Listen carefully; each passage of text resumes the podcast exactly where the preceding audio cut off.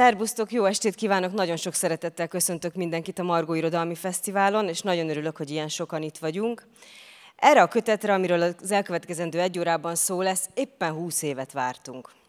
Ugyanis Varró Dániel Túl a Maszat-hegyen 2 című kötete a hetekben jelent meg, és a szerzővel, valamint az illusztrátorral Varró Zsuzsával Mácsai Pál fog beszélgetni, és természetesen a beszélgetést követően dedikálás is lesz. A kötetet fönt a bookline-nál meg lehet vásárolni, és hogyha kivárják a sort, akkor természetesen a szerző dedikálni is fog. Úgyhogy fogadják nagyon sok szeretettel Varró Dánielt, Varró Zsuzsát és Mácsai Pált. Jó szórakozást kívánok!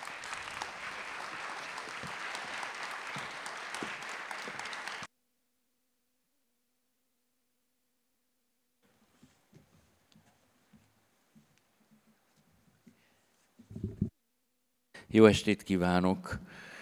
Kívánunk mindannyian. Hú, de sötét lett a nézőtéren. Nem lehet ezen kicsit? Jaj, de jó, köszönöm, csak így, hogy mégis lássuk egymást. Ha ö, elég bátor lennék, akkor egy nagy hallgatással kezdtem volna ezt a ö, ö, interjút, és ezzel illusztráltam volna mérhetetlen és jogos zavaromat, illetve inkompetencia érzésemet, amit a beszélgetéshez járul. Én ugyanis egyáltalán nem vagyok riporter.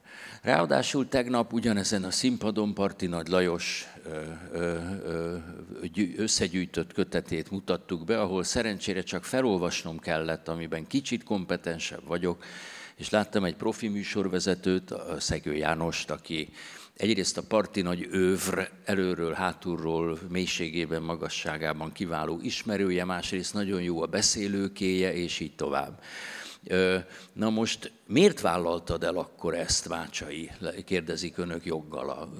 Hát azért, mert nagyon szeretem őket, akikkel beszélgettek, hozzátéve, hogy Varró Zsuzsával most találkoztam először fél órával ezelőtt, a Danival azonban nem, és ő nekik, illetve a jelenkornak jutott eszébe, és ez az elfogultság hozott engem ebbe a székbe. Úgyhogy ha megbuktatom a beszélgetést a tehetségtelenséggel, akkor szíveskedjetek be, ő magatoknak betudni, hogy, hogy mert azt gondoltátok, hogy én legyek az. Ráadásul hallottam a Varró Danit válaszolgatni már kérdésekre. És akkor jött egy hosszú kérdés, egy egyre piruló riporterrel. Hmm. Voltak a válaszok, úgyhogy most segítsetek majd ki, jó? Segítségül lehet látni, hogy itt van ez a két ilyen, ilyen gémes kút, és ez azért van itt, hogy majd beledugjuk a mikrofont, ha olvasunk, mert hiszen fogunk is olvasni. Szóval, ja, még egy van, akartok majd ti is beszélni? Hogy, hogy hát a Maszat-hegyhez engem egy elfogult ragaszkodás fűz, köt, ugyanis ezt én olvastam fel hangos könyv formában, és nagyon-nagyon szerettem rajta nem is dolgozni, hanem lubickolni, vagy, vagy tudom, fürdőzni benne. Úgyhogy a kettő apropóján hát azt mondtam, hogy jó. 20 év most akkor ez egy második bőr egy rókáról, kényszerből és bevételkényszerből, vagy mély belső ihletből született parancs, aminek nem lehetett ellenállni? Hát jó napot kívánok! Szerintem én ezt viszonylag sokszor elmeséltem, és igaz is, sőt bele is írtam ennek a könyvnek az elejébe, hogy ez ilyen nagyon régi adósságom volt, vagy legalábbis nagyon régóta terveztem már, hogy, hogy egyszer írnék egy folytatást a Maszathegynek, és ez azért volt, mert nem sokkal azután, hogy megjelent a könyv, oda jött hozzám egyszer egy, egy kislány az anyukájával, aki kiderült, hogy már olvasták a Maszathegyet, és ez a kislány ilyen nagyon szomorúan és ilyen sírós szemekkel kérdezte tőlem, hogy mi lett Emil bácsival, és akkor kaptam a fejemhez, hogy ez az Emil bácsi nevű szereplő, aki egy postás bácsi, aki felköltözött az internetre, ő az utolsó előtti fejezetben ott marad a gonosz pacacár karmai között, a főgonosz börtönében, és mivel hát nagy csúszásba voltam ezzel a könyvvel is, mint általában szoktam, és már, már viszonylag ilyen kapkodva fejeztem be, az az igazság, hogy így én teljesen elfeledkeztem erről, és hát akkor nagyon elszégyeltem magam, és megpróbáltam megnyugtatni ezt a kislányt, hogy természetesen Emil bácsi majd kiszabadul a börtönből, meg nem lesz semmi baja, de, de akkor igazából elhatároztam már akkoriban, hogy, hogy akkor egyszer kéne írni egy folytatást, ami majd Emil bácsi kiszabadulásával fog kezdődni, és hát így most sikerült ide ehhez eljutni 20 év után. És hány éves lett közben Muhi Andris?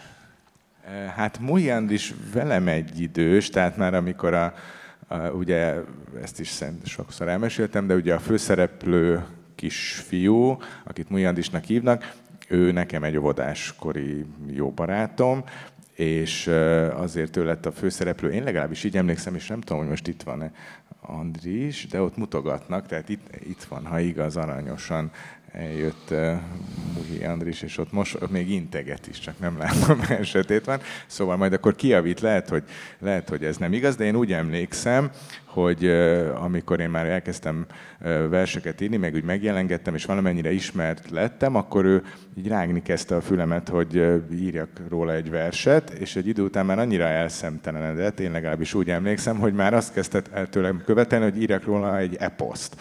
És ezt, mivel nagyon jó barátok voltunk, ezért én ezt megígértem neki, hogy írok róla egy eposzt, és hát akkor, ha nem is eposz, de amikor úgy úgy hát kitaláltam, hogy ez a, ez a túl a masszat legyen, ez egy ilyen verses regény lesz, tehát ilyen ebben valami eposzszerűség, akkor az, az úgy adott volt, hogy, hogy akkor a Muhiand is lesz a, a főszereplő. És hát a kilenc, hát az, az első könyvben óvodás az elején, aztán ilyen kilenc éves, és ebben a könyvben hát azt találtam ki, hogy ne legyen 20 évvel idősebb, hanem akkor egy, egy év telik el a mesében, tehát ebben olyan tíz éves elvileg.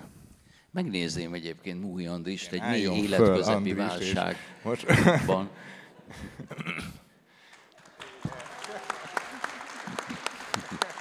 Jaj, de jó, hogy találkoztunk. Nagyon sokan olvastunk rólad már az elmúlt, elmúlt évtizedekben, sokan és sokan.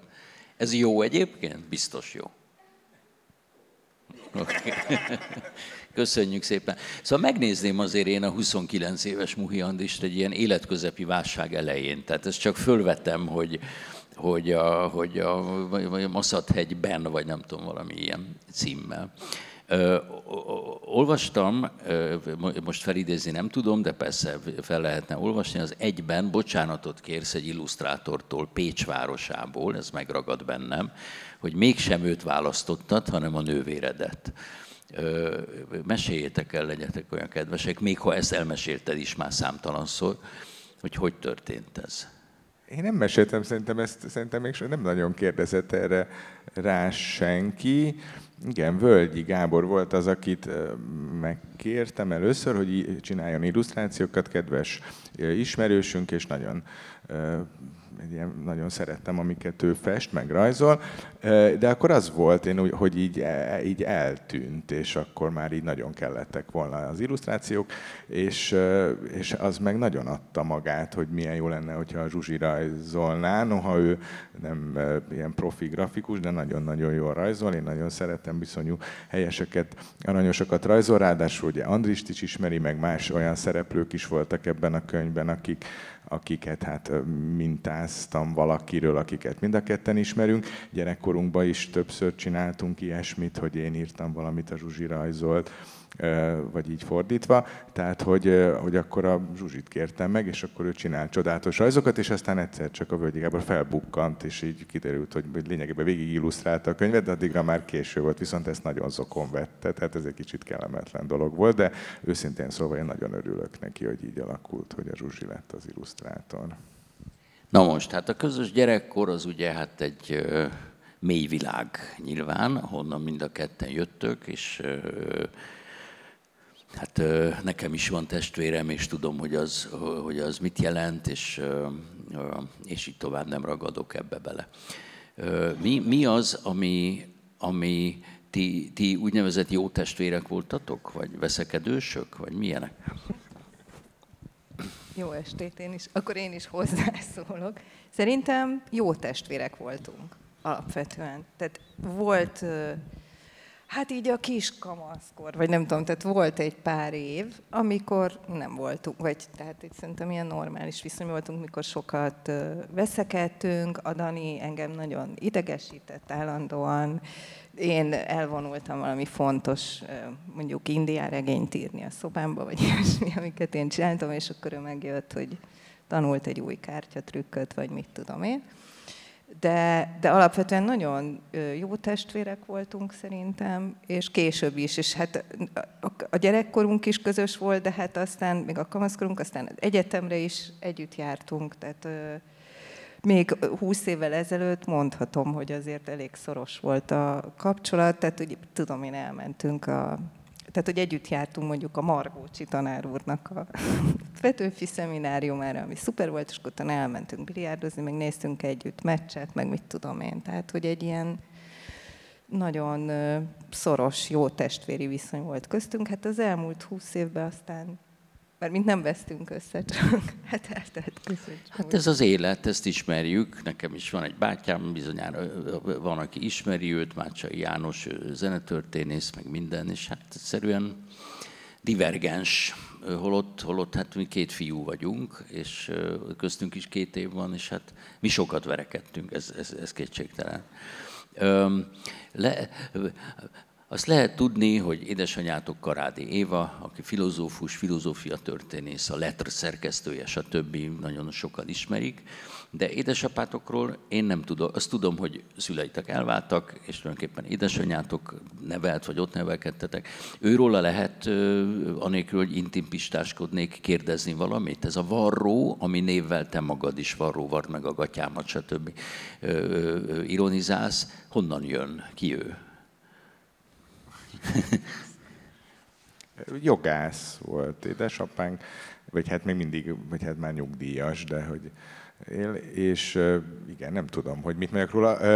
Például nagyon-nagyon szerettem, ahogy ő olvasott nekünk meséket, tehát például az egy ilyen nagyon meghatározó gyerekkori élményem, hogy itt egy hónapokon keresztül a gyűrűk urát, amit ő nagyon-nagyon szeretett, nagyon jó orgánummal, nagyon szépen felolvasta nekünk, meg szerintem Zsuzsi biztos azt mondaná, hogy velem többet játszott, és ez biztos igaz is, ő nagyon szeret, tehát a foci érdekelte, meg a gombfoci, tehát hatalmas nagy gombfoci Elég bajnokságokat. Is igen, igen, igen. Óriási gombfoci bajnokságokat vívtunk például, meg ilyeneket. Igen, büszke, de... Büszke rátok? Biztos. Szerintem igen. Arra emlékszem, hogy amikor a Maszat egy készült és mutattam neki, akkor nagyon nem értette, hogy ez micsoda, és, és nyilván igaza is volt, hogy most akkor ez gyerekkönyv, akkor mi vannak benne ilyen költők, meg ilyen mindenféle versformák, és így nagyon, nagyon nem tetszett neki, de szerintem azóta talán büszke. Én csak azt akartam, hogy igen, velem moziba járt, és hogy a másik varró var meg a gatyám, aki meghatározó volt a gyerekkorunkban, az, az, az a nagypapánk, az apa, aki, tehát a varró var meg a gatyám az már az ő gyerekkorában is elhangzott, vagy onnan jött, és ő is nagyon sokat olvasott nekünk, meg mesélt nekünk és az is egy nagyon, azt is nagyon szerettük. Nagyon köszönöm, hogy ebbe beavattatok ennyit az intimpistaságról. Az, hogy amit ő nem értett, hogy ez, a hogy ez akkor kinek van belőve és becélozva ez a, ez a dolog, ez nekem a legfőbb értékei közé tartozik a, a, a könyvnek. Ugyanis, ugyanis hát mint szülő mondhatom, hogy bizonyos gyerekkönyvek, nem nyűgöznek le, kötnek le annyira, mint, mint a gyerekeimet, már amikor még egyáltalán én olvastam nekik, már még a kicsinek én magam is olvasok, hanem, hanem hallatlanul élvezem azokat a fricskákat, ö, kiszólásokat, jeleket, finom, finom utalásokat, amiket azért, aki felnőtt, vagy ráadásul egy kicsit művelt felnőtt, vagy egy kicsit olvasott felnőtt, ez nekem mindig gyönyörűséget és csiklandozottságot okoz, akár költői idézet, akár, akár műfai játék, és így tovább. Bár attól félek, hogy egyáltalán biztos, hogy mindegyiket értem, vagy minden, mindegyiket követni tudom, mert, mert nem vagyok annyira művelt, mint ti költők, és hát mégiscsak együtt jártatok egyetemre azért. Meg von Haushaus is gondolom, hogy volt mit olvasni. Mielőtt, mi, szerinted mi a helyes dramaturgia, Dániel? Ha az elsőből olvasol te, és aztán a másodikból olvasok én, mert azt nem ússzák meg, hogy a szöveggel is találkozzanak, ami, ami hát csodálatos, épp ugye a kettőben. Szerintem legyen úgy, hogy szerintem olvass az egyből egyet először, aztán beszéljünk kicsit arról, hogy hogy mi is a különbség a kettőben, akkor jövök én a kettővel, és aztán a végén, ha, ha, ha nem fecsegjük el az időt, akkor az egyből a második szakasz. Mert úgy, úgy érzem, ránézve az órára, hogy itt az idő az első olvasás. Hogy én az elsőből olvassak? Nem így volt? Ja, nem, én vagyok az első. Meg, de, de Jaj, dehogy is. Én vagyok, aki az elsőből olvas. Ez teljes zavar. Igen. Az általad megjelölt fejezetet fogom felolvasni. Így van. Ez a negyedik fejezet, amelynek természetesen van köze a másodikhoz és a másodiknak e, e, az elsőhöz, és így tovább. Negyedik fejezet, amelyben Janka elindul iskolába. Volt nekem egy cimborám, nem volt soha tiszta, aki arra látalál, mégis hozza vissza. Vörös Sándor. Apropó, hogy fejezetek elején itt vannak ezek az idézetek. Mi, mi a célod vele a gyönyörködtetésen és a szülők, szülők vagy, a, vagy a hangoláson kívül? Mert ugye ez is valamiféle, valamiféle irodalmi szokás, nem? Vagy egy, vagy egy, vagy egy régi gesztusnak a felelevenítése. Igen, hát az az igazság, hogy ez leginkább ilyen mintakövetésből van. Tehát ugye a Maszat egyet úgy írtam, hogy volt, megvoltak ezeknek a betétverseknek a nagy része, tehát voltak ilyen gyerekversnek, vagy egy gyerekversnek gondoltam, és akkor ut- utólag próbáltam valami mesét szőni köré, de akkor hamar rájöttem, hogy így a próza az egyáltalán nem az én asztalom, és akkor mivel akkor jártunk magyar szakra, és romantika vizsgára elolvastam az anyagint, ami azt hiszem középiskolában is kötelező lett volna, de ott, ott kimaradt, tehát az egyetemen olvastam, és akkor ott fantasztikusan tetszett, és nagyon lelkes lettem, hogy ez mennyire csodálatos dolog, ez a verses regény, és ilyeneket mostanság már miért nem írnak, és akkor ez a furcsa ötletem támad, hogy, hogy milyen vicces lenne ilyen verses regénybe megírni a, ilyen verses meseregénybe ezt a, a Masszategyet, és hát mivel az anyagimben is vannak mottók, ezért akkor azt gondoltam, hogy ez így hozzátartozik a műfajhoz, hogy akkor, akkor, akkor kell, hogy legyenek mottók, és akkor hát ezzel is ugye el, el szórakoztam, hogy milyen, mik, mik volnának a megfelelő mottók a különböző fejezetekhez. Az, hogy a versformákat is váltogatod, olvastam, hogy anyagin strófában van az elsőnek a zöme, az egy, az egy szerzői könnyebbség, mert rááll a fül, meg a szív, meg a belső ritmus, és akkor könnyebben jön, vagy az egy, az egy tehertétel? Nekem... Én a kicsit... kötött forma általában. Nem, az inkább segítség nekem, meg én, nagy, én nagyon ilyen versformamániás vagyok, és nagyon hiszek abba, hogy, hogy, a, hát, sokat segít nekem egy-egy versforma, és akkor ez, tehát ezek is úgy adódtak a, már az elsőben is, hogy akkor a, a, köz, hat, a közepén, akkor a, ugye ott a, az Andris az útjának felén, ahol jár, akkor az úgy adta magát, hogy ez legyen egy ilyen dantei tercinás fejezet, a végén meg egy csata jelenet jött, akkor az úgy magától értetődő volt nekem, hogy akkor ott váltson át homéroszi hexameterekbe, tehát hogy, és, és akkor magamat is szórakoztattam ezzel, hogy nem, nem ugyanaz a forma megy végig, és a, itt a második könyvben is van ilyen formaváltás. De hagyjuk Andris nézelődni, fürkészni mind a giszta gaszt, mi útján kunkorodva nőtt ki, mert nem venném szívemre azt, hanem bámulna jobbra-balra oly sűrűn, mint a kedve tartja. És semmiképp se tűrhetem, hogy úgy érezze, sürgetem. Szegény még miattam rohanna, hogy meg se áll, hogy le se ül. Nem, hadd bóklásszon egyedül, és mi lássuk, mit csinál. Johanna, Hol él, ki ő, de sok talány, hősnőnk, episzkos kis leány. Mellesleg szólva sürgetésben nekem volt részem épp elég. De szörnyű volt. Belőle mégsem mondom, hogy semmit nem nyerék. A költő szó se róla dőre, ha verset ír határidőre, viszont ha nincs határidő, mi mindent hagyna félbe ő. Bóklászni jobb az úton inkább, de végigmenni oly nehéz. Stán mindig új utakra tész, ha néha farba nem rúg egy láb, s ha tör rajtad a hiszti ki, nem szól egy hang, hogy iszkiri. Ó, Janka nem közénk való volt. Elütött tőlünk nagyon ám. Koszossága sem, hol mi hóbort, hol ő lakott, ez hagyomány. Hogy hol lakott, tudjuk mi már azt, megírta hősünknek a választ, aki figyelt, rávágta rég, egy Szeplő utca 7, ott lakott hősnőnk kiskorába, és most is ottan érdegél. Midőn mesénk hozzá elér. Elindul éppen iskolába. Falfirkák és szagos mügék szegődnek lopva most mögé.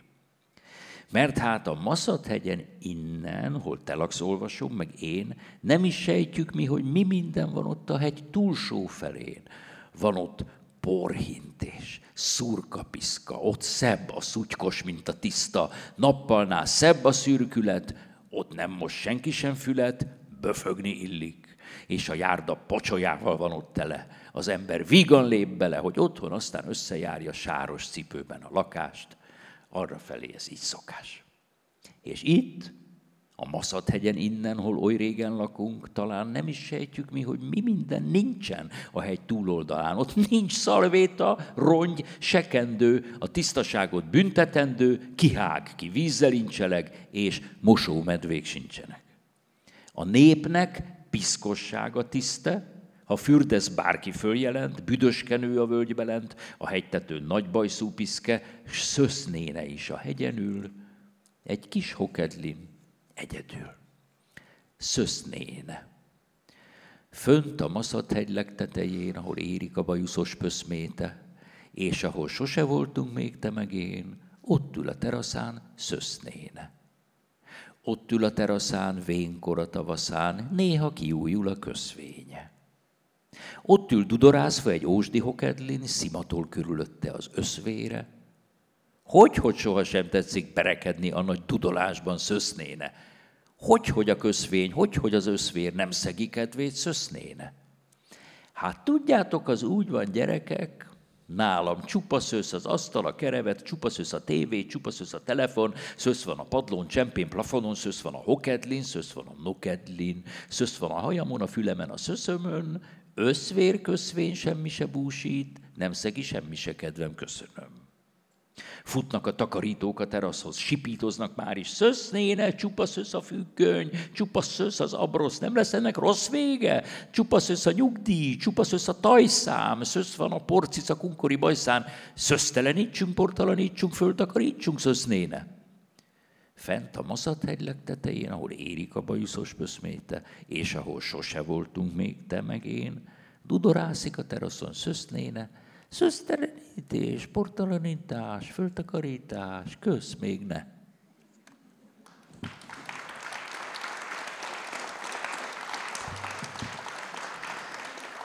Um, Szeretnék, mielőtt beleröppenünk a másodikba, vagy to- to- to- to- tovább, a rajzokról kérdezni. Megint magamból indítok, bocsáss meg, hogy nekem gyerekkoromban az apukám, aki egy édes és elbűvölő ember volt, és pont olyan virtuózan rajzolt, és folyt a kezéből a rajza, hogy belőled a vers amikor külföldre utazott, ez a 60-as évek közepe, eleje, közepe, vége, és hát az nagyon nagy dolog volt külföldre utazni, telefon természetesen szóba nem került, egyrészt mert nem volt, másrészt mert drága volt, akkor verses, rajzos leveleket küldött, ahol képregényszerűen megrajzolta a dolgokat, és hát nagyon jól emlékszem ezekre. Ezen a vékon hátya papíron volt, a csíkos boríték ma jött légipostán, És akkor ilyenek voltak Bécsben, hogy Terézia ül a székén, négy lovacska van a szélén. Tehát ilyen. Mert hát ugye ő meg versben volt béna, de hát, de hát imádta a, a, a, a verselést, és valószínűleg minket, a gyerekeit is, és akkor nagyon elbűvölő rajzos verses leveleket küldött. Szóval, hogy, hogy te, aki mégiscsak irodalmár vagy, és fordító vagy, és író, egy, egyszer csak egy másik médiumon ö, ö, otthon vagy, hogy ez, hogy ez hogyan történik, mi, a, mi, ennek a, mi ennek a praxisa, és mi ennek a lelke. Hát azt nem mondanám, hogy otthon vagyok benne, egyáltalán nem vagyok benne. Tehát, hogy én is azt mondani, mint az elején, hogy te abszolút inkompetens vagyok, és nem vagyok grafikus. Tehát az elsőbe tényleg úgy kerültem bele, hogy gyorsan-gyorsan kellett, és a Dani mondta, hogy hát, hogy az olyan, nem tudom, evidens volt, vagy nem tudom, már mit mondtál. hát, hát nekem abszolút nem volt az. Tehát az, az igaz, hogy gyerekkorunkban csináltunk ilyeneket, és hogy volt ilyen, hogy... Hát, Milyeneket? Hát, hogy hát szerintem a Nyuszika volt az első, nem? A Dani kiváló Nyuszika trilógiája. Ami... Az, mondjátok el Dióhéjba, biztos, hogy nem mindenki tudja, hogy mi volt a Nyuszika trilógia. El, Hányan tudják a Nyuszika, Nyuszika trilógiát? trilógiát? Na jó, hát a család, hát végül is. Nem, nem csak a család, úgy lehet. Röviden mondd el. Mondd el te a Nyuszika trilógiát. Jó, tehát hát az volt az első ilyen eh, hosszabb, komolyabb művem gyerekkoromban. Ezt is gyakran el szoktam mesélni, amikor kérdezik, persze általában meg szokták kérdezni egy ilyen íróembert, hogy hogy kezd el írni, vagy hogy lesz költő, és nekem tényleg az úgy volt, hogy, hogy amikor tanultuk a János Vitézt, aztán a Toldit, ugye mind a kettőnél azt tanultuk, hogy Petőfi is, meg Arany is fiatal költők voltak, írtak egy elbeszélő költeményt, és ettől egy csapásra országosan híres költők lettek, és akkor ez nekem nagyon megtetszett hatodikos koromban, és gondoltam, akkor én is írok egy elbeszélő költeményt, hát ha én is mindjárt nagyon híres leszek, és e, ez az, az volt az elbeszélő költeményemnek a címe, hogy Nyuszika, és aztán a Nyuszika szerelmét és a Nyuszika estét is megírtam. Minden, mindjárt ez, té, ez tényleg így volt, lehet, hogy például Andris ezt meg Milyen terjedelmet képzeljük? Nem volt annyira rövid. rémesen rövid. rövid. Három, azt hiszem, hogy három-három énekből állt mindegyik, és előhangot, meg utóhangot is írtam és hozzá. És 12-esben? Szor... És felező 12-esekben, igen. Nem írtam. adtad ki sose? Ifjúkori De, zsengéd? Hát kár lenne valószínűleg szamizdatban kiadtuk tulajdonképpen hogy ilyen szamizdatban terjesztettük akkor, az általános iskolában. Akkor megjelent, tehát akkor volt valakinek az apukája tudott fénymásolni, és akkor a, például Zsuzsi, Zsuzsi rajzolt csodálatos nyuszikákat Igen, hozzá, és egy pár példányban megjelent, és iskolanapon azt hiszem vettek is belőle a szülők. Igen, tehát ez volt az első ö, ilyen ö, illusztrációs munkám, és aztán 20 évig sem, nagyon nem volt 20, Hát egy, igen, de arra nem emlékszünk. Tehát ez volt egy, meg, meg csináltunk egy képregényt, ami most eszünkbe jutott, vagy elkezdtük. De hát az így az elveszett. Tehát arra emlékszünk, te is csak arra, hogy egy torádor, meg egy bika volt, azt hiszem a főszereplő, de de hát, hogy igen, meg én magam is írtam nagyon rossz verseket, amikhez rajzoltam, de hát, hogy ez mind általános iskolás koromban volt, és aztán én nem foglalkoztam ezzel, tehát, hogy nem. És hát úgy belecsöppentem ebbe, akkor, és nem éreztem magam otthonosan, nem ilyen iszonyú pánikban készítettem ezeket a rajzokat, és és hát ott a kiadóban sem volt a nagy a, ugye a lelkesedés. A kedves Morcsányi úr nagyon utálta, hogy ezt én csinálom. Morzsányi Géza. Igen. Az, hát de, hát eleve utálta, hogy illusztrációk vannak. Tehát ugye itt fölmerült ez, hogy gyerekkönyv, nem gyerekkönyv, és akkor volt ott egy ilyen, hogy de ne legyen ennyi rajz, és főleg ne az én rajzaim, de, de hogy ne legyen ennyi rajz, és akkor Parti Nagy Lajos, aki ott a szerkesztésben segített, mondta neki, hogy de hát Géza, ez egy gyerekkönyv. Tehát így, így, így lett ez. És végül is csak, tehát hogy, és aztán ugye továbbra sem, vagy az elmúlt húsz évben nem foglalkoztam hát, ezzel. Mint, mint olvasó, és kvázi befogadó, és nem utolsó sorban vásárló, mondhatom, hogy ez össze van vele nőve. Tehát én aki tényleg sokat foglalkoztam ezzel, mert azért a hangos könyv az nem úgy van, hogy az ember blattolja, hanem hát azt nagyon sokszor el kell előtte olvasni, meg jegyzetelni, meg nem tudom mi, jelölgetni. Én, nekem össze van nőve, tehát az én szememben a pacacárnak olyan a pocakja, és a Muhi Andrisnak olyan a feje, úgyhogy csak meg tudlak erősíteni, nem abban, hogy, hogy minek, hanem hogy helyes. Ja, igen, hát összenőtt, ez most kiderült, ezt, ezt nem akarok túl sokat erről beszélni, de hogy amikor a Dani mondta, hogy hát akkor most ez így lenne, vagy mi lenne, ha lenne, hogy akkor elvállalnám-e megint, és mondtam, hogy ja, ja, persze, persze, de hát ugye azt gondoltam, hogy úgyse lesz belőle semmi. Mert hogy nem írja meg? Hát egyrészt, hogy nem írja meg, de inkább azt gondoltam, hogy tehát, hogy így, ugye az előző, a 20 évvel ezelőtti tapasztalatom az ott, hogy azért nem túl nagy lelkesedéssel fogadtak engem, mint amatőr vagy dilettáns illusztrátort. Itt most végül is nem tudom, hogy voltak-e ilyenek a háttérben, de hogy az volt, hogy ez így most tényleg teljesen evidens volt, hogy de hát ez, ez így, ezzel, a, tehát hogy össze van nőve, és, és hogy ezt most nekem kell csinálni, és kész. Mielőtt a, mielőtt a, a, a kettesben, jaj, de rohan az idő, milyen jól beszélgetünk. Tehát, hogy a, hogy a mielőtt, a, mielőtt olvasnál, hogy ugye te fordítasz, az egy milyen viszony? Hát téged szerintem hát ember legyen a talpán, vagy Varró Dani legyen, vagy Dani Varró legyen a talpán, aki téged fordít. Úgy értem, németre, franciára, angolra, úgynevezett világnyelvekre. Ezzel van bármi viszonyod? Vagy azt gondolod, hogy lehet, vagy szoktak?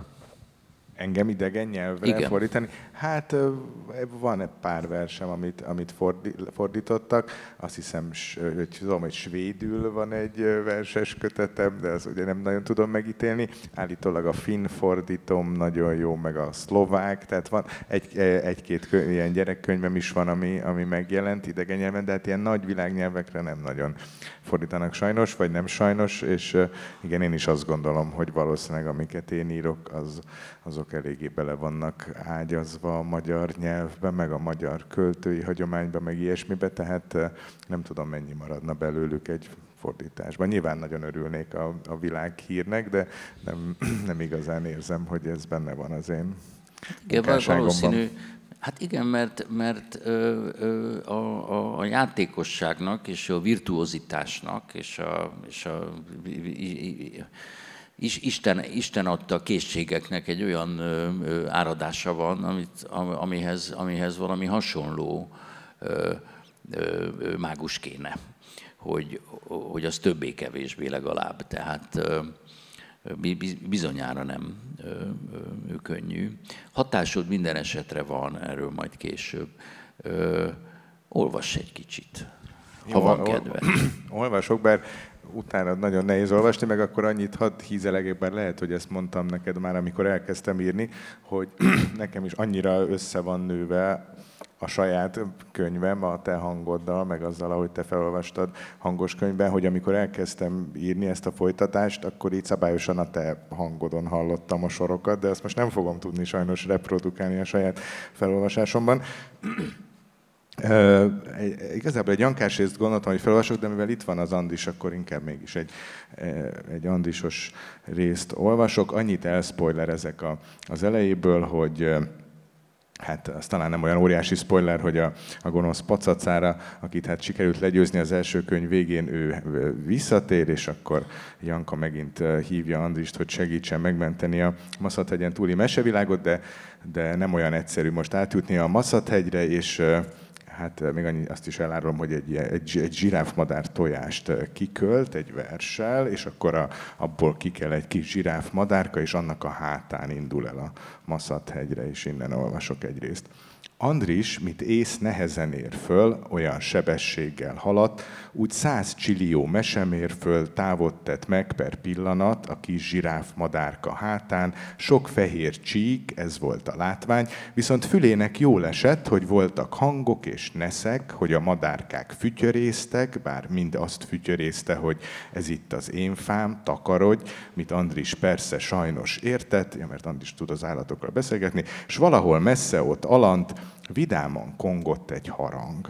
Andris megéhezett a hangra, a falánk földi tartomány ebédre hívó nagy harangja bimban mozott, ezért talán, Tatyójában kutatni kezdett, talált még egy dobozka kekszet, mesekex volt a legtutibb, az almát és túrórudit a zsiráfmadár már befalta, kitátott száját az a kis falánk időnként ugyanis elfordította jobbra-balra, s ilyenkor Andris gyerekek egy rudit mindig beletett. A kekszet Andris eszegette, és nem bírt leállni vele, mert jellemző a mesekexre, nem tudom, megfigyelte-e, te már e tényt, kis olvasócskám, hogy egyet abból elhagy csócsál, nem nyugszik már az ember itt, míg fel nem falja egy szemig. Andrissal is ilyesmi volt most, és pont amikor elfogyott a keksz a kis dobozból ott, hát elfordítja jobbra foltos nyakát a kis zsiráfmadár, s a szája ott kitátva vár. Nincs több Rudi, tér rá a tárgyra hősünk egyből, s nem halogat. Akkor szól a zsiráfmadárka, vág le az egyik karodat. A karomat? Andris nyel egyet. És más megoldás nincs esetleg? Mi az, amit még te szeretsz? A mesekex. A mesekex? A mesekex. Adj mesekexet. Mesekexet már nem ehetsz. Nincs mesekex? Nincs mesekex. De volt? De volt. Csak te megetted? meg, nincs több mesekex. Nem már, dühöng a kis zsiráfmadár, adj mesekexet, vagy levetlek. De mondom, nincs több mesekex. Üzemanyag kell, hogy lebegjek, de attól nem lesz, ha levetsz. De nem hagytál a mesekexből, ne hány torgasd már nekem ezt föl, ezen hiába keseregsz, nincs mesekex. Nincs mesekex? Nincs. És a mesekexezést én szeretném már, hogy befejezd. Miért nincsen több mesekex? Nincs, nincs több mesekex, te észlény, mert mind megetted sutyiban? Igen. És Túró Rudi van? Nincs. Túró Rudi nem maradt már. Ezzel kezdtem, hogy nincs Rudi. Nincs Rudi? Nincs. De kérek, adjál. Nem tudok adni, nincs. Muti, és orrált a kis zsiráf madárka a háti zsákba dugja, hát ha mégis van benne pár dugi, letagadott túrórudi, ez mi? Az egy vekker, ne edd meg. És ez, ne nyisd ki, az tapasz. Vészhelyzetekre van csak az. Ragasz, tapaszt rám, vagy levetlek. Andris sóhajt és ráragaszt, 18 Star Wars-os tapaszt. Na és ez, köp hősünk kezébe egy könyvecskét, a csacska lény. Na hát, jut Andrisunk eszébe, ez Turgenyevtől kaptam én. Ez itt egy könyv, mi megnevettet. Ehető? Nem akkor levetlek. Ha csak, jaj, nehogy belekezdj, nincs nálad egy kis mesekex. Más nem jó? Hát egy tál parázsnak is örülnék, vagy végül is jó egy levágott végtag is, vagy egy badar bökrím varázslat, Andris a könyvecskére néz. Badar ABC, ember és zsiráf madár nyelvű, bilingvis, bolondos bökrím lexikon. Ez jó? Jobb abrak szinte nincs is. Pár bökrím jól lakat? Bizony. Nem fogható a mesekexhez, de füleimnek zene lesz ez. Akkor felolvasom. Remek. Falni fogom a rímeket. Még szerencse, hogy nem pakoltam ezt a táskát egy éve ki, örül meg Andrisunk neki, azzal szép lassan és tagoltan, a nyáltól kissé csöpögő könyvből ezt olvassa fölő. Badar ABC. Jutalomkönyv Muhi András beutazónak a Badar határátlépés során mutatott példaértékű majompofákért. Csak részeket olvasok ebből. A, mint arc. Arcod közepén orvagyon, ezért szeretlek oly nagyon, de ha arcod közepén fül lenne, nem tetszenél ennyire küllemre. B, mint bajonett. Van valami bajonettel. Megjavítom, bajonettel aztán várjunk. Csé, mint Csubakka. Volt egy vuki, Csubakka, kedvence a csapatta. Csak azt evett mindig, ha az űrkocsmában csapatta. űrkocsmában pultra dűlve egy csabattát megrendelt, tüttü-tüttü-tütü-tűre csapattázva headbangelt. Minden este ezzel telt, csapattázott, headbangelt, csapatta, csubakka, kócos lett a kobakja. Gyé, mint gyep. A réd gyepén egy vombat áll, nincsen előtte gombatál. Értetlenkedve néz a vombat. Nem volt ennél jobb példa mondat? még két verszakot olvasok, csak hogy valahova kifusson. Felnéz a könyvből Andrisom, most elvesztettem, hogy hol tartok. Felnéz a könyvből Andrisom, lol, ennyit fűz hozzá összesen, aztán Maszat Jankára gondol, akinél mindjárt ott terem, hogy halva-e sok marhaságot, hogy fogja fogni majd hasát ott a nevetéstől Janka, pajk, jót röhögcsélnek rajta majd, és fülében már is ott csilingel a kedves lányos vihogás, vagy ez a hang valami más, sipító hangfoszlány süvintel mellettük, ví, flötty, dzsúva, tyang, s több más eféle csúnya hang. Nagy zavart érzek az erőben, közli a kis zsiráfmadár. Milyen erőben? Hangerőben. Milyen zavart? Kisejti már közületek, mi lesz a válasz, kis olvasóim erre? Hát az, hogy hangzavart. A kis badar begyenbe épített radart egészen össze is zavarta. Badar, radar, zavar? Azám. Nem jelzi, hogy badar hazám emerre van, vagy épp amarra. Azt mondod, kérdi Andrisom, hogy eltévedtünk?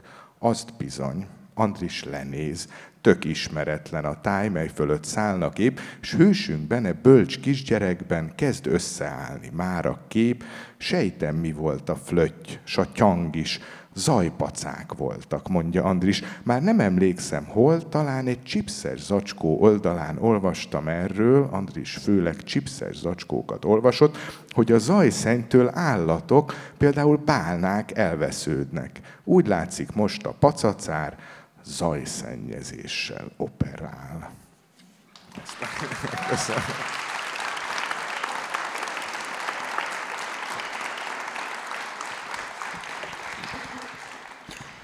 Örkény Istvánnak, akit talán legjobban ismerek már mennyiségre a magyar irodalomból, noha nem a kedvencem a magyar irodalomból, bár úgy tűnik, de nem. Milyen jogon szeretném jobban, mint Kosztolányi Dezsőt, mondjuk, vagy nem tudom, sorolhatnám Krúti Gyulát. De ő neki az volt a nagy bánata, hogy hát ő képtelen a magyar irodalom, prózairodalom fősodrába kerülni, tekintettel arra, hogy nem ír nagy regényt. És nem tud nagy regényt írni, és egyszer írt egy termelési nagyregényt, egy szociálregényt, egy, egy házastársak címmel, ami egy munkás származású fiú és egy polgári származású leány szerelmét volt hivatva bemutatni. Film is készült belőle, Becsület és Dicsőség címen, na hát lehet elképzelni. Ez az egyetlen nagy próza, ami kikerült a kezéből. Közben a, a, a, a kisprózával ö, ö, iskolát, korszakot teremtett, és szemben ö, az, a, a kicsit igazságtalan vagyok, de csak nagyon kicsit, az összes nagyprózistával ö, ö, azt különbözteti meg őt a nagyprózistáktól, a kortársaitól viszont mindenképpen, hogy nem csak ö, ö, operát írnak a műveiből, és nem csak jelen van a színpadokon, és így tovább, hanem mindenek előtt olvassák.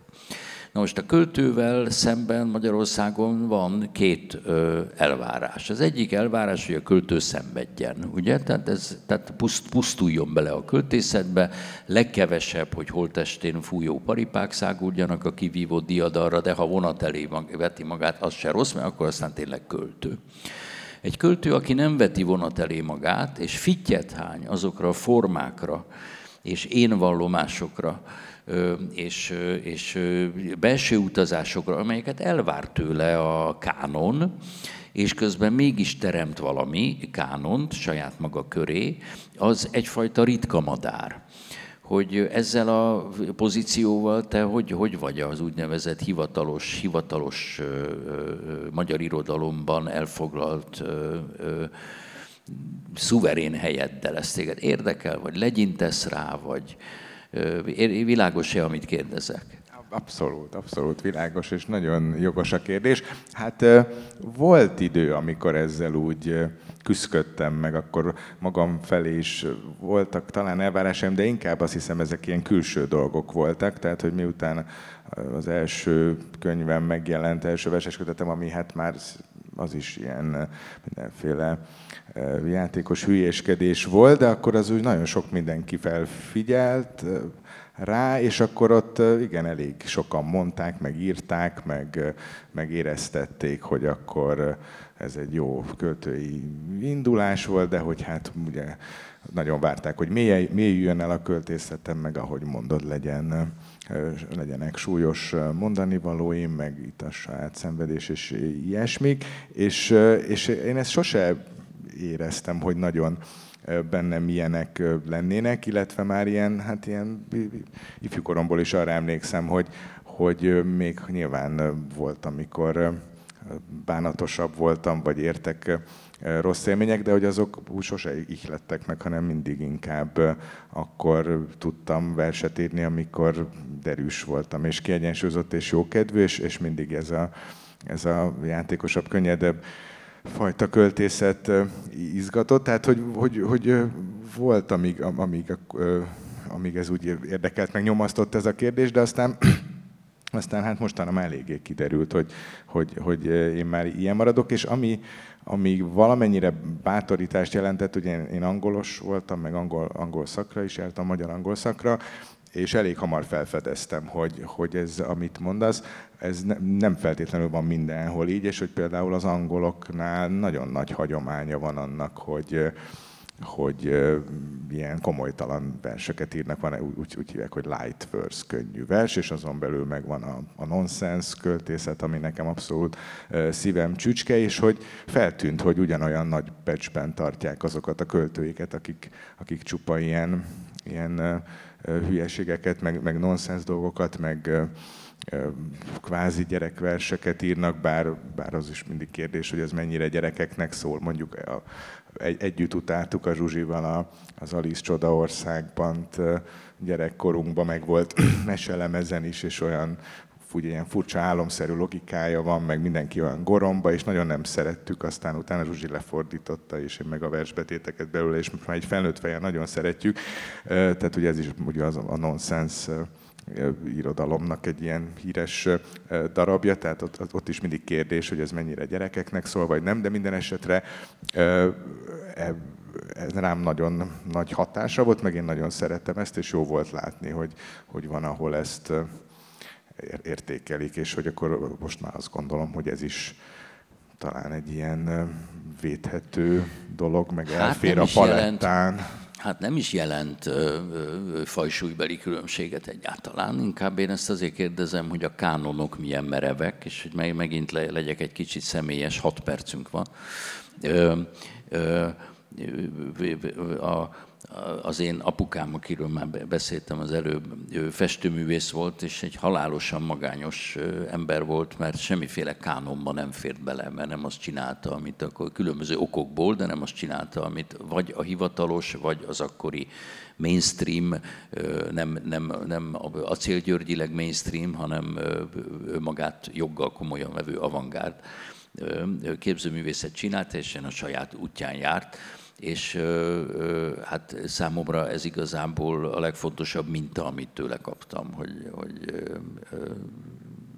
valaki legyen önmaga. Igen. Hát, hogy ne lenne hatásod, azt egyáltalán nem lehet mondani, természetesen. És egy percig ne aggódjanak, a narcizmusom kordában van tartva csak meg akarom neked mutatni, hogy miután a Maszathegyet fölvettük, és az én kisfiam két éves lett, írtam neki egy verses könyvet, ami nagy becsben tart egyébként, és illusztráltam is. Tehát én két felületen voltam amatőr és kezdő, ne aggódjanak, föl nem merül. Csak mondom, hogy ezt a karácsonyi könyvecskét, ezt, ez valójában a Maszathegynek a hatása, és, és részben a papámé, de ő nagyon piciket írt, ilyen kétsorosokat, nem pedig hát ilyen 12-esek. Igen az érettségi tétellé válás az mennyire nyomasztó?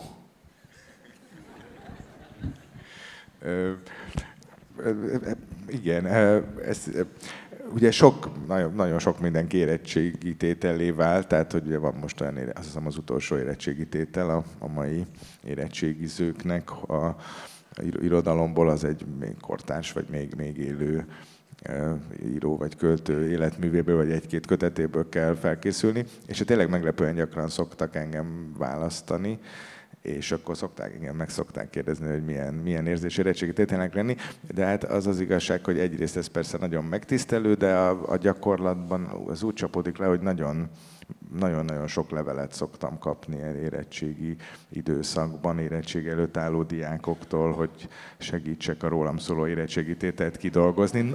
Eleinte nagyon nevetgéltem, én is nevettem rajta, hogy ez milyen vicces ötlet, de hogy nem is gondolnák, hogy tényleg nagyon-nagyon sok ilyen van, tehát nagyon sok mindenkinek ez Van rólad a netten kidolgozott érettségi tétel, minden, te is benne vagy édesanyátok is benne van, mindegy, teljesen. És nagyon vicces, akkor ha már úgyis, meg pont a szösznénét felolvastad, mert kértem, hogy azt olvast föl, azt el szoktam mondani, de nekem az volt a leg ami nekem nagyon vicces volt, egy ilyen kidolgozott érettségi tételbe például azt írták a szösznénéről, hogy a szöszné, ez a, a szösznéne az egy társadalmi jelenségről szól, ami a 90-es évektől jellemző itt Magyarországon, hogy szösznéne a kisnyugdíjast jeleníti meg, és a kisnyugdíjasok hagyják, hogy őket elborítsa a szösz, és meg se próbálnak kimászni alól.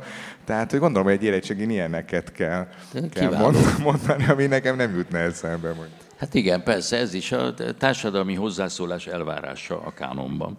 Hogy, hogy társadalmi ítéletalkotás és, és, és jövő kijelölés a kötelessége a kánonban.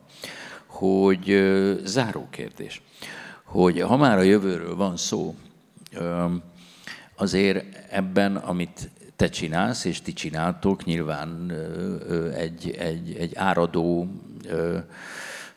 tehetségből és a magad, magad ö, ö, nem, nem örömére, szórakoztatására vagy gyönyörére, hanem a, hanem a mert hiszen nem lehet más, mert hiszen te egy költő vagy, és te vagy a Varró Dani, te pedig a Varró Zsuzsa, de azért ez mégiscsak bele, bele csatlakozik, és részévé válik egy nagy irodalmi hagyománynak, a, a magyar irodalom hagyománynak, amelyikkel kapcsolatban én nekem igazi komoly félelmeim vannak életemben először látva a mögöttünk levő generációt, akik nem olvasnak, és ha olyan szerencsések vagytok, hogy a gyerekeitek még olvasnak, akkor felhívom a figyelmeteket, hogy 13-14 éves kor körül egy őrületes fordulat következik, amikor leteszik a könyvet, és előveszik a képernyőt. Tehát az, hogy a világérzékelés megy át a képernyőre, és abban a generációban főleg az enyeim így voltak legalábbis, nagy olvasók voltak, és akkor, és akkor így a, a, a, a kis kamaszkor, az igazi kamaszkor hajnalán egyszer csak ez valahogy elmúlik. Hogy ezzel kapcsolatban van valamiféle képetek arról, hogy ez hogy lesz a jövőben, hogy, hogy föl fog olvasni, vagy majd felolvassa neki, vagy hogy van. Én tisztán érzem, hogy ez a félelem, ez jogos, és azt is tisztán érzem, hogy ez egy forduló évtized, vagy egy-két évtized. Ezzel kapcsolatban az öre, öreg emberes jajongáson kívül tud nekünk valami épkézláb gondolatunk lenni. Csak azt tudom ezzel kapcsolatban mondani, hogy ezért van a, a Masszat egy kettőben egy képregényes fejezet, mert abban nagyon kevés a szöveg és sok a rajz, és abban bízom, hogy ezt ha, ha többet nem is, de talán ezt a részt hát, ha elolvassák a gyerekek. Az jó fel van adva majd, amikor felolvasom a hangos könyvbe, hogy a képregényel mi lesz. Ö, majd kitalálunk valamit. A Zsuzsa azt mondja, ezt a kiadóknak mondom, hogy kell egy melléklet a képregényből, de engem azért még előadóilag izgat, hogy ezt hogy kéne megfogni. Tisztelt Hölgyeim és Uraim, nem szabad túllépni az időt, nagyon szépen köszönöm, hogy elfogadtatok műsorvezetőnek. Nagyon szépen köszönjük. Én jól éreztem magam, önök meg majd meg, megírják a Facebookon. Köszönöm szépen. Köszönöm.